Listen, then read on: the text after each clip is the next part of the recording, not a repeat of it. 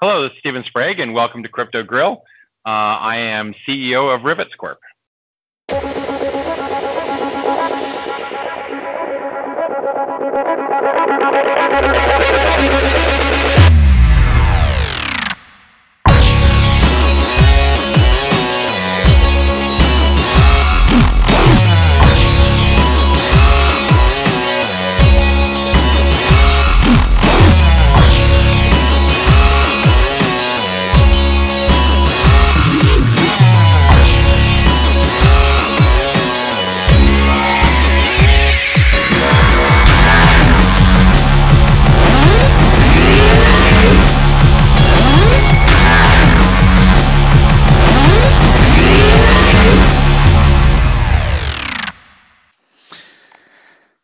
Okay, everyone, let's crypto and grill. It's Crypto Dantes here again. It's been a while since we last spoke to you, but I am joined yet again by my able compatriot, Mr. Stig of the Pump. Stig, how are you? How do people know that it's been a while? It's very good. We- time time We stops. recorded to- these back to back. Yeah, you raised some very um, deep questions about time, um, and um, let's not get into that. Let's save the physics and time conversations for another day. But um, but I'm how good. are you? I'm you, good you to well? answer your question. I'm good. And for those of you that don't know, Stig is actually getting married very soon, so um, he's uh, full in the middle of uh, full in the middle of Wedmin. Thanks for calling that out, mate. you're welcome. You're welcome anytime. but we are excited to be here. So let's just recap on on some of the things that we've uh, we've done over the last few months and uh, and the journey we've taken you on. So we started on uh, on Bitcoin, Ethereum, um, the crypto space. Um, what is a, de- a, a distributed ledger? Um, what is cryptocurrency? And we've we've gone all the way through the the basics and um, had some really strong conversations um, with people about the value of Bitcoin and the value of the crypto space. What we said at the beginning of the series that we wanted to do was explore more about the companies involved and the innovations that are coming out, the, the decentralized business models, the technology and the innovations that are um, that are helping to um, to move the space forward. So uh, really glad to have uh, a guest today um, who is going to help us understand a bit more in depth about the security space, um, which will hopefully add on to the other session that we've had uh, regarding security um, right at the beginning.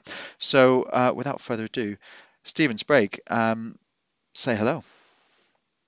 It's a pleasure to be here. Thank you for having me.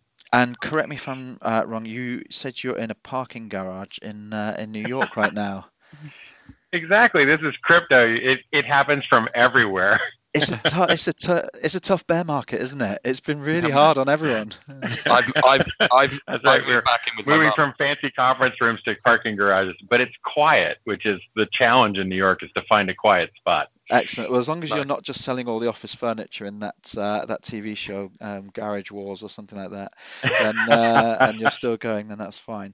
But um, look, thank you for joining us. Um, we uh, it'd be really good to um, hear a bit more about yourself and uh, and the company just uh, that you're uh, Rivetz that you're um, leading at the moment and uh, and your role there, and we'll go from there. We've got quite um, a stacked agenda and set of questions for you. So yeah, intro to yourself and Rivetz would be fantastic to kick us off. Yeah, so I'm uh, I come from over 20 years in the trusted computing space, and trusted computing is how we've built hardware into devices to protect keys and transactions. Um, my original portion of my career was focused on the PC space, and I started Rivetz in 2013 to focus on the emerging capabilities in mobile. Um, so Rivetz builds software uh, that enables the embedded hardware that's already in your phone. So today there are over a billion and a half Android phones that could support a hardware blockchain wallet or crypto wallet for all different purposes, um, with the security actually protected by the chipsets of your handset.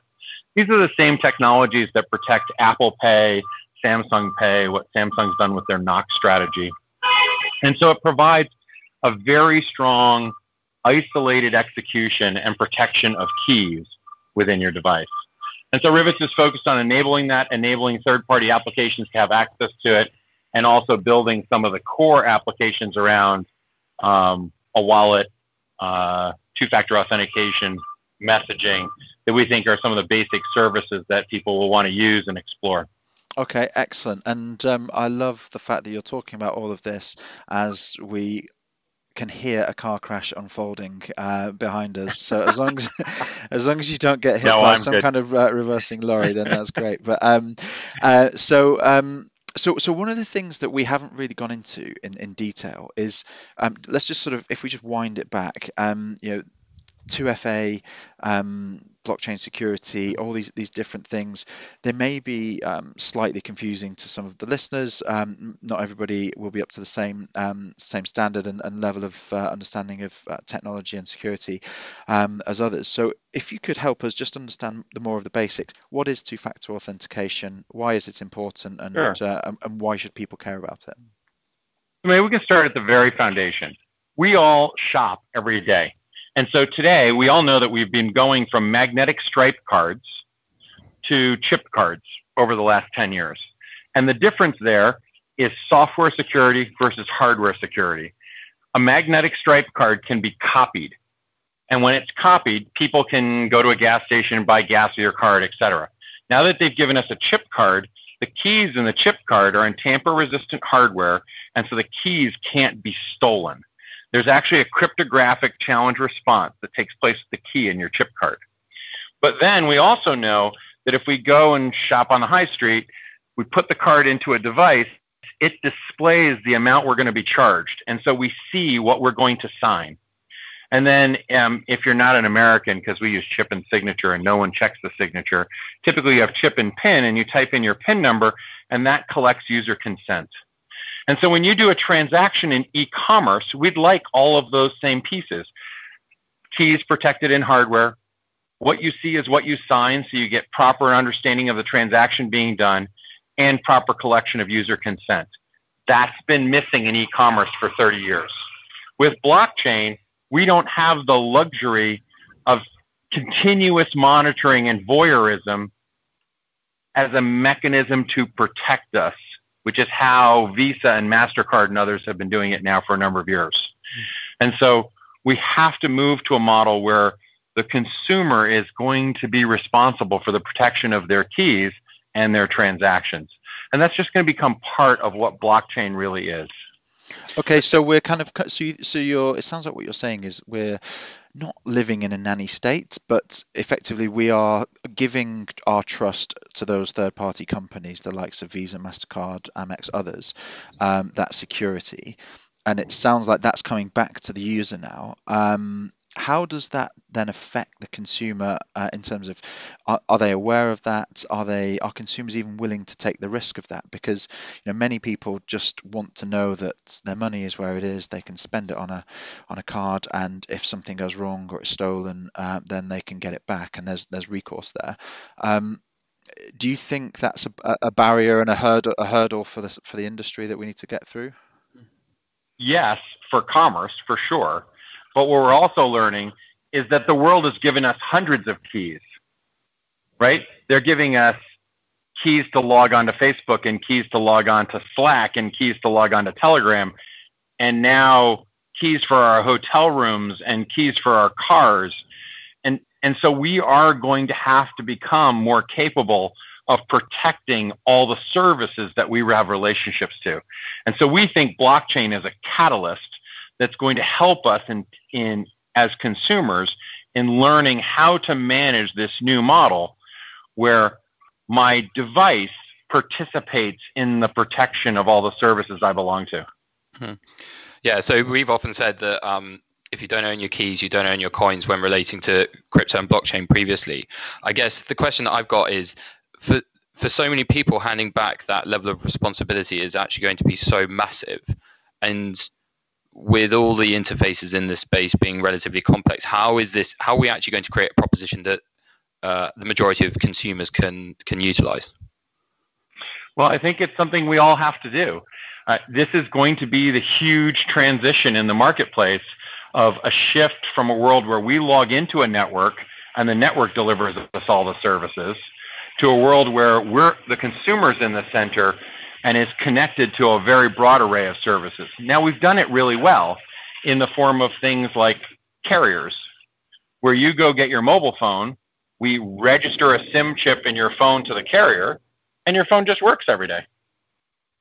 right? It's fantastic. You just dial the phone number and push send, and all the authentication is invisible and magic. Mm. The same is true for your cable box, where you log into your cable box if you have parental access control turned on. Most people don't even log into it. Mm. And you can just change channels and it knows whether you've paid for the channel or not. And so leveraging the device to simplify this model, mm-hmm. what consumers fundamentally know is that if I take your device, you notice. However, if I were to steal your passwords, you don't know. And so, so, by binding it to something that's physical, we give the consumer an incredible advantage, which is the ability to notice if their device went missing and then take an action.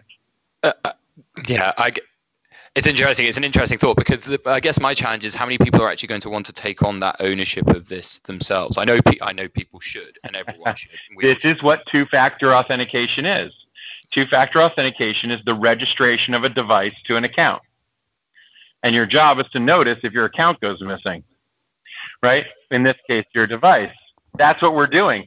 Is we're borrowing the only security we have, which has been our mobile phone the, and it's not that the Android software is secure. We're borrowing the fact that it has an identity in it from your carrier that is quite secure. Of course, then we learned that people figured out that they can go call customer service and move your phone. Okay. So if we think about the current um, user experience then for two-factor authentication? So I said at the beginning, maybe not everyone's as, as au fait with this. Um, yeah. I know I know when I use it, it's, it's typically to log into um, an exchange or you know un, un, unlock your uh, your wallet, something like that. You type in some user credentials typically, and then you're prompted with um, what's what's called a two-factor authentication, which can be delivered by a number of different entities. Um, I think the most popular one that people are aware of at the moment is Google Authenticator um, and that's the one that, that I've got. And you you you go into that and effectively it's a 60 second expiring code that you tap on it and it copies it and then you go back to the app that you are trying to access and paste that code in that six digit code and then it, it opens and you know it does that because at some point in the past um, you've previously gone into your settings on that website, paired the Authenticator app on your phone to that site, um, and, and, and created some kind of link there. Um, it's quite a clunky experience. I think, like you were saying there, it's you know you're going back from from one app to another. It's not seamless, and you know there's lots of different codes. And and also, I think one of the things that we wanted to pick up later is um, you know what happens if you lose the codes or your phone. How do you recover all of that stuff? So right with this user experience that we've got at the minute that's a bit clunky it's probably akin to you know the 90s internet experience. How, what's the future going to look like and how does um, perhaps rivetz have a solution for that? yeah so so today we participate in replacing your google authenticator with one where the keys instead of being held in the software of the operating system where they can be stolen we move those keys into the tamper resistant hardware of your device where they're enormously more resistant to being copied. Now, what's interesting is what do we really want? So if I asked you, would you buy a new phone where every time you dial the phone number, you wait for a second factor code, type in your second factor code, and it completes the phone call? You would say, oh my God, no, I would never use such a phone. But that's how we use the internet. You see, with a phone, we embedded the security into the service many, many years ago, back in the 1990s. And so today you just dial the phone number and push send.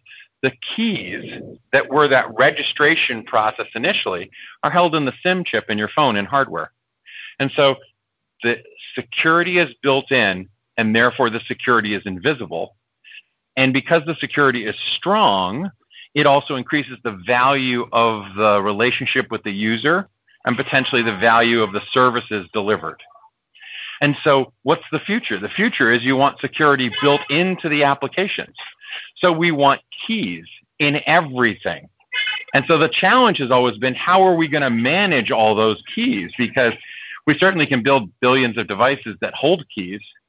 And along came blockchain, and I think provides the framework for how all global services will manage their relationship with the subscriber and manage all their keys, including the individual user.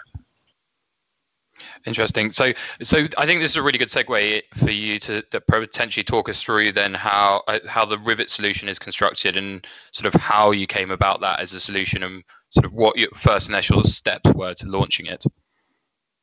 Yeah. So our so our first goal was to to sort of um, demystify the technology, and so what we've done is we've built a developer set of tools that any Android app developer can include to have strong authentication embedded in their app. Think of it as an industrial strength, strength remember me button. So once I click remember me, it actually binds the hardware of my device to that service. Okay. And so now only that device can connect. And in addition, what we've done is we've created a token. So we, we participated in the whole ICO process, et cetera.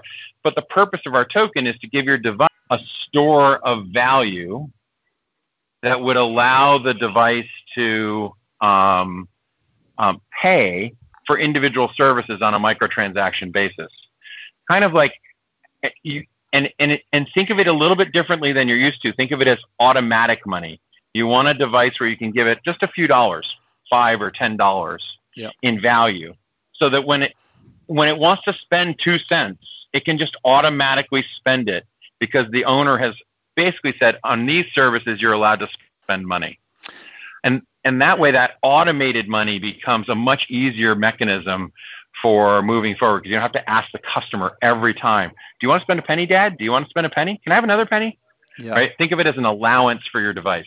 So there's so there's two sort of questions I've got from there then. So I think the automated um, point is interesting, but also let's say aren't you almost going against the whole point of 2FA by doing this? Because if someone steals your device, takes your phone, and it's all automated and uh, and synced into the device, and you've lost that device, isn't that user then exposed to whoever has the device, effectively taking ownership of the keys and, and, and being able to spend um, carelessly uh, and do whatever they want with that device Certainly. because it's already and, approved?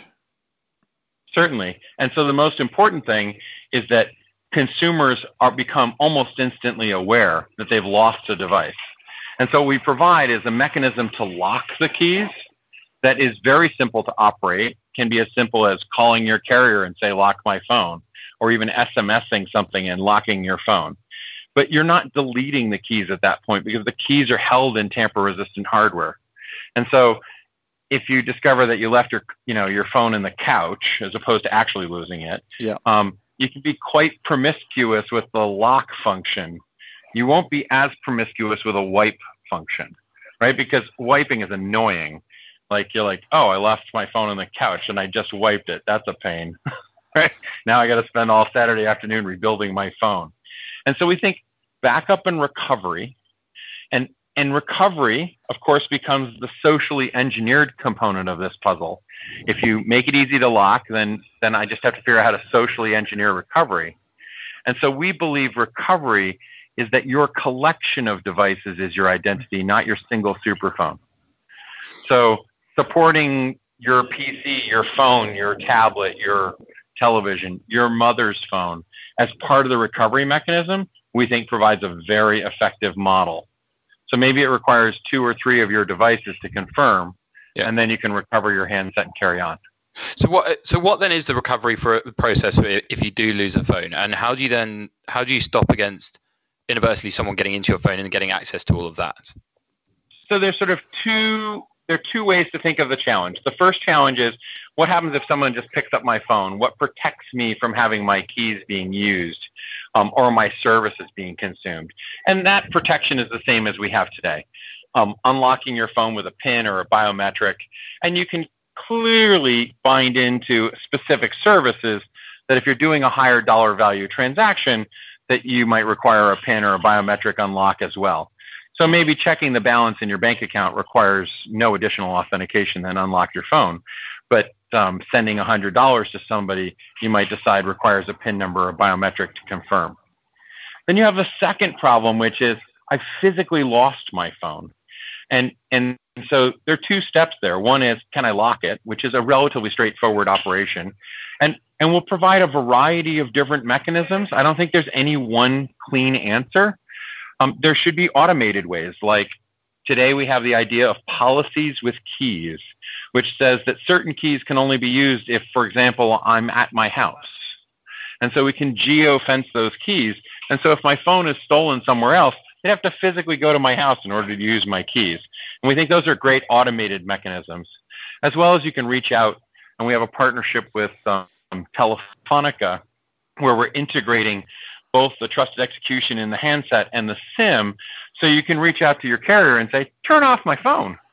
And at that point, it will turn off the keys that are in the handset as well. Okay. So, so there's simple mechanisms I to shut it off. And then the, obviously the third step is I physically lost my phone. I dropped it in the ocean. How do I make my, how do, you know, I go buy a new phone. How do I recover all the services to which I belong?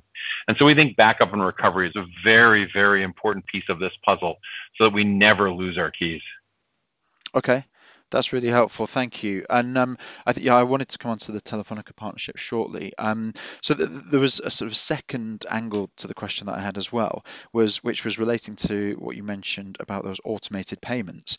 Um, if so, let's let's assume that we've fast forwarded a couple of years. We've gone uh, maybe maybe more than that, maybe five or ten years, but we've gone through the onboarding mm-hmm. process. Crypto has um, has gone um, global and, and mass adoption, and it's a normal part of everyone's lives. And actually, there is an option to um, unbank yourself, to remove yourself from the current system, um, and mm-hmm. um, put all of your money and your finances through um, just the Bitcoin ledger or another cryptocurrency ledger and from there you can get your third party services for micro loans mortgages um, car financing whatever you need you can get it from some kind of entity um, is there a situation there with rivetz then that you said you said you can automate your um, or, or, ask for approval for certain value transactions can you divide those into things like regular transactions where you've got your utility bills um, going out from from your crypto uh, distributed ledger um, and your your rent or your mortgage payments. But then on a day-to-day basis for buying coffee or, or whatever you need day-to-day, your limit for spend is is thirty dollars. So can you have a two-tiered system where there's a direct debit going out and then a daily purchases limit? Yes. Yes, but where Rivetz is focused is let's talk about your internet money. So I'm going to send you an article from the New York Times. You don't have a subscription. Can you spend two cents to read it? No it's too annoying. You're not going to fill out a credit card detail, make an account, become a subscriber just so you can read an article. Okay. Right? And so today you ignore it. And and so the question is, is in the future, in the world of created content, is there going to be room for true microtransactions? Interesting. Right? And so what's the service model for paying five cents for a geolocation test? Mm-hmm looking today, you look at your Visa bill and you can't figure out what the subscription is that you paid for.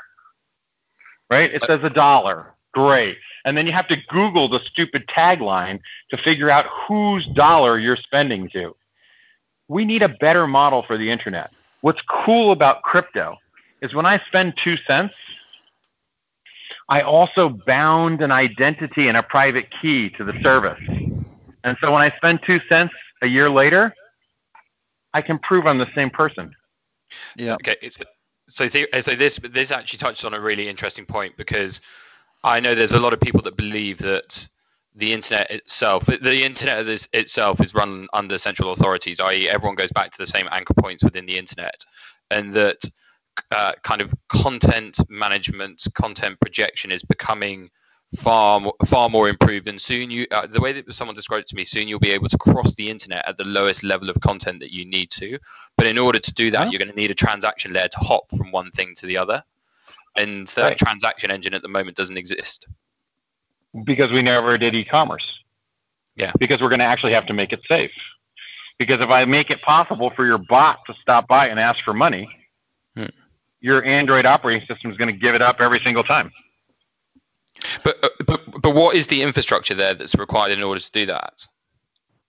We think you need proper protection of a private key and the ability to form transactions and a small amount on deposit. Mm-hmm.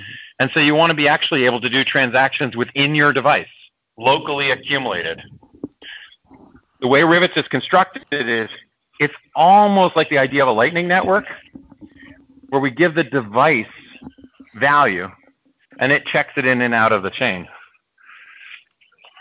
So the interesting thing here that um, that I quite like actually is uh, it's a double-edged sword for me. I think, um, like you said, you can if you create almost that financial transaction passport layer, so that you can you can interact with an article um, from the Financial Times, you can download an, an app or whatever. You can mm-hmm. you, you, can effectively pay for whatever you consume. So you're not overpaying; you're paying for um, the things that are valuable to you. And I think that's not too dissimilar to the concept that Brave and the, the basic attention token are, are trying to um, implement. And I think that's there's value there, but also I think you've got that double-edged sword risk of um, if you don't stay on top of that, you may accidentally end up spending an absolute fortune. Um, in, in, you know, you could you could click on 100 five cent articles in a day, um, or even you know some kind of spam bot that, that commandeers your your profile in some way and just keeps clicking on these things and accruing um, small low value transactions that that you may have pre-approved,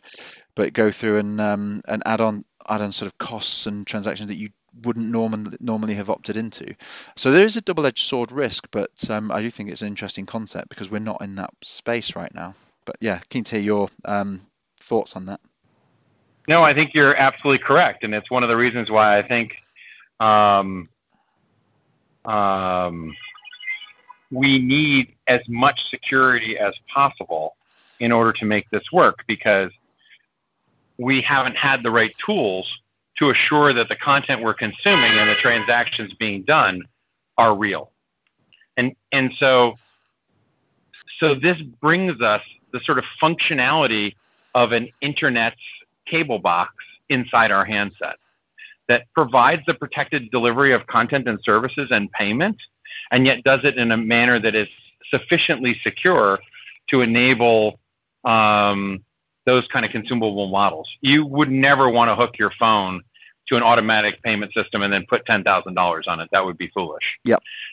The idea that, however, you could give your, you know, we, we see this going forward is everything is going to need this, right?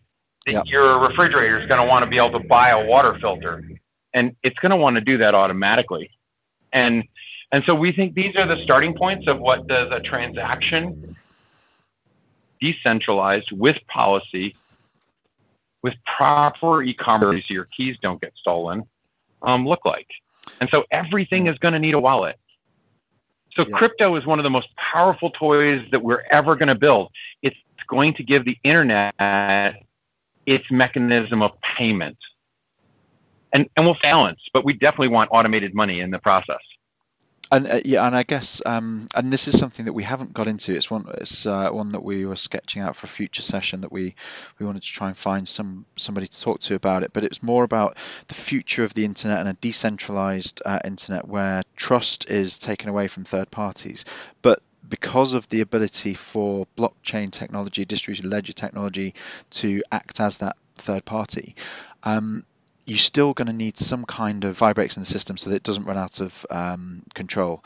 Um, and you know, all these things are and devices are connected and self-ordering um, content, products, services without the approval of the uh, of the end user. Because um, automation is great on one level, but there needs to there needs to be human oversight. Yeah. So so at the end of the day, our devices, it's about shifting to an identity based model of computing. And what blockchain provides is that centralized management of identity where the customer is in control. The user owns their core root keys because they just made a wallet. And that wallet helps you to manage your collection of devices. And so fundamentally, as we go forward, all your things should just become friends with each other. It's, it's, think of it like a Facebook of devices It's how the consumer will manage their collection of things, their cars, their keys, all their IoT stuff, their different wallets, etc. We need this organization of keys, but the consumer needs the tools to help them to manage this new customer centric model, identity centric model to the network going forward. Okay. No, that makes sense. And um, yeah, and it's and, and it's interesting because that that infrastructure and, and those keys, those services, um, and you know those those systems just aren't there yet. They're emerging, they're nascent, and there's some test beds out there, but they're not really um, they've, they've not been deployed en masse yet. So um, it's going to be interesting to see how the next couple of years pan out in that space. One of the things that I wanted to talk to you about, um, which is uh, slightly related to that, is your recent partnerships. So, um, so actually, let's just let's just wind before we do that. Let's wind the clock back. So last year you uh, ran an ICO for Rivetz. You had your your fundraising, um, and you know it's been a it's been a tough um, it's been a tough year regarding uh, crypto and the investment and uh, all of the capital available in there. How has that affected uh, Rivetz as a company and your uh, roadmap and development? Because um, nice segue from there. I wanted to get into the Telefonica partnership. Um, so yeah, what's the what's the last year of your journey been like? Sure. So it's been an interesting process. Um, like you said, we uh, completed uh, an ICO back in the summer of 2017. We were one of the very early ones. Um, we successfully um, funded, um, you know, our, our project from a pre-sales perspective. So there are today um, thousands of people who hold Rivetz tokens. And those tokens today can be used to sign up and become a service provider. Um, and very soon they'll be used to fund devices um, uh, that are deployed in the network. And, and as part of that, we were able to build a relationship with Telefonica over the last year. They're the fourth largest carrier in the world.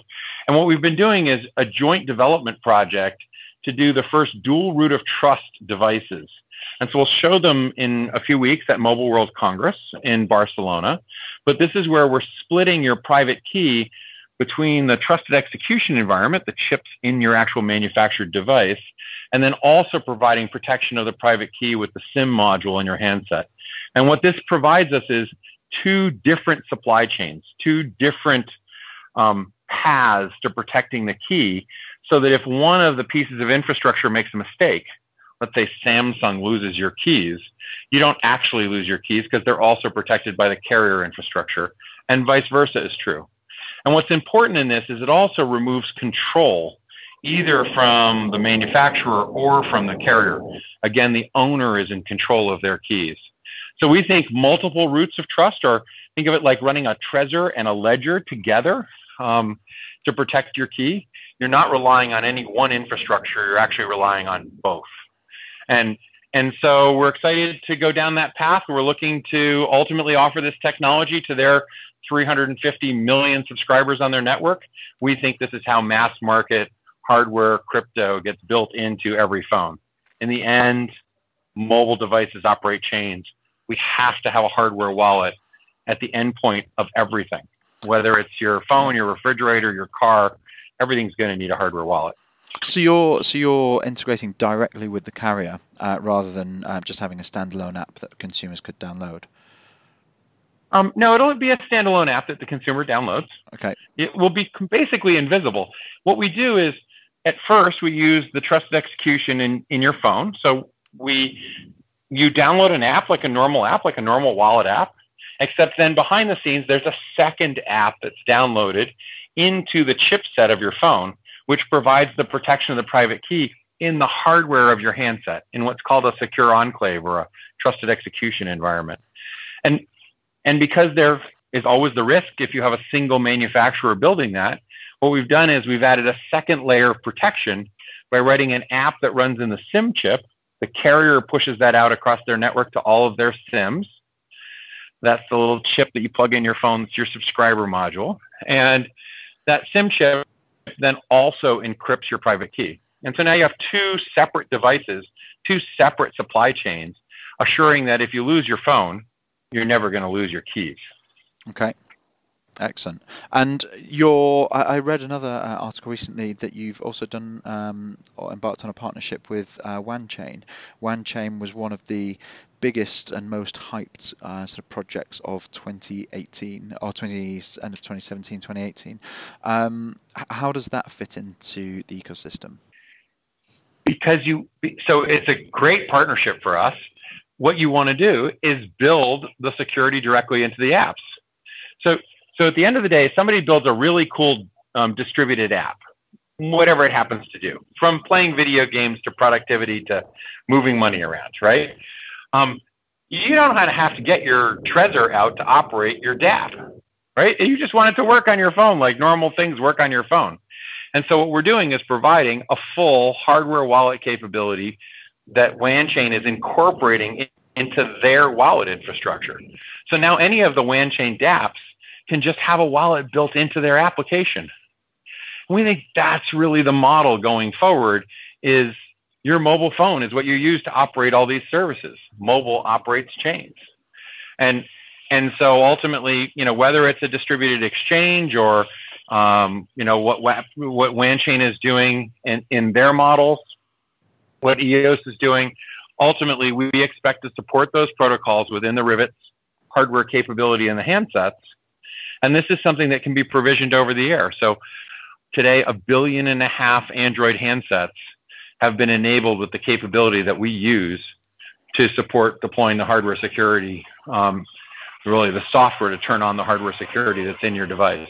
Yep. So the market's big enough and interesting enough to start to play, and we'll see. Ultimately, you want the security just built in.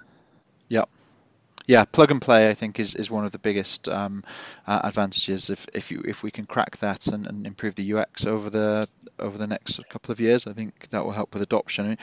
Uh, speaking of adoption, so we have an example. We have an example of that. In 1998, Microsoft decided to put multimedia as a standard capability in new computers. Okay, and what stopped was a multimedia industry where you had to get your screwdriver out and put a sound card in the computer. And so we went from a world where only geeks should apply, yeah. but you could make audio play on your computer, to one where grandma all of a sudden has a laptop that plays MP3 files. It's fantastic. Yep. Right? And the rest is history. Blockchain needs to be built in. Blockchain is closer to multimedia and its deployment architecture than it is to just purely internet because internet didn't really require ever any hardware. Do you think um, does. Do you think that we will see um, distributed ledger technology embedded and built into existing um, companies and see them challenge some of the, the uh, sorry existing companies, or do you think we will see uh, new companies emerge that will challenge the uh, the incumbent providers? I think we're going to build sectors? it into everything. I think it's going to touch all sectors. Okay. The, the, the models here are very powerful we have not had e-commerce yet. There is no subscriber yet on the internet.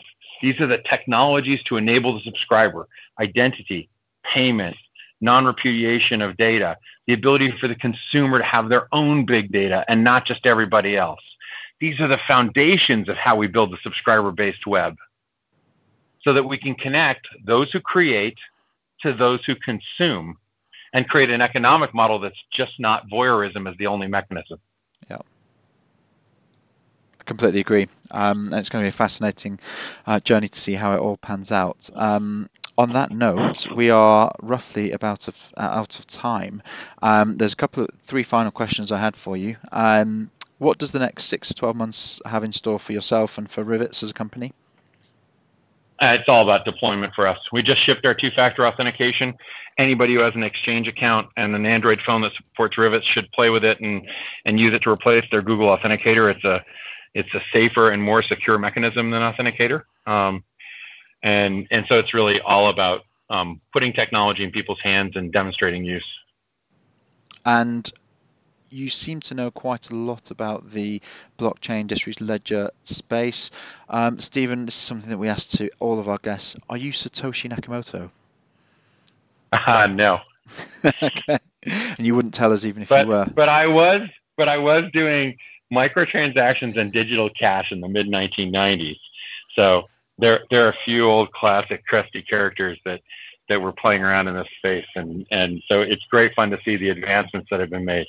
Excellent. And um, final question: It wouldn't be Crypto and Grill podcast without asking, um, Steven, if we were to hold the World Crypto Conference or Blockchain uh, Global Summit at your house, and we all descended upon you with our cartoon avatars and all kinds of um, Lamborghinis, what would you put on the grill or the barbecue uh, to keep everybody um, everybody fed and um, and less salty than they are on crypto Twitter?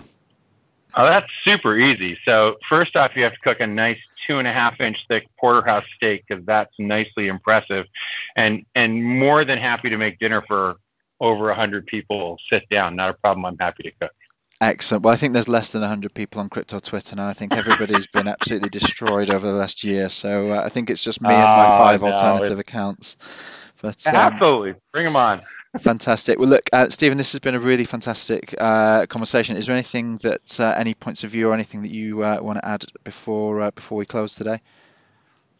No, thank you everybody for your time, and and I would just say that um, we we fully believe in the future of uh, of a token based, um, especially utility token based model where the internet has money and identity that's built in, and and and it's all about putting the consumer at the center of the picture. The consumer, after all, the owner of the private key is what operates all blockchains. Excellent. Steven, it's been a pleasure. Thank you very much. If you're listening to this, you are the resistance.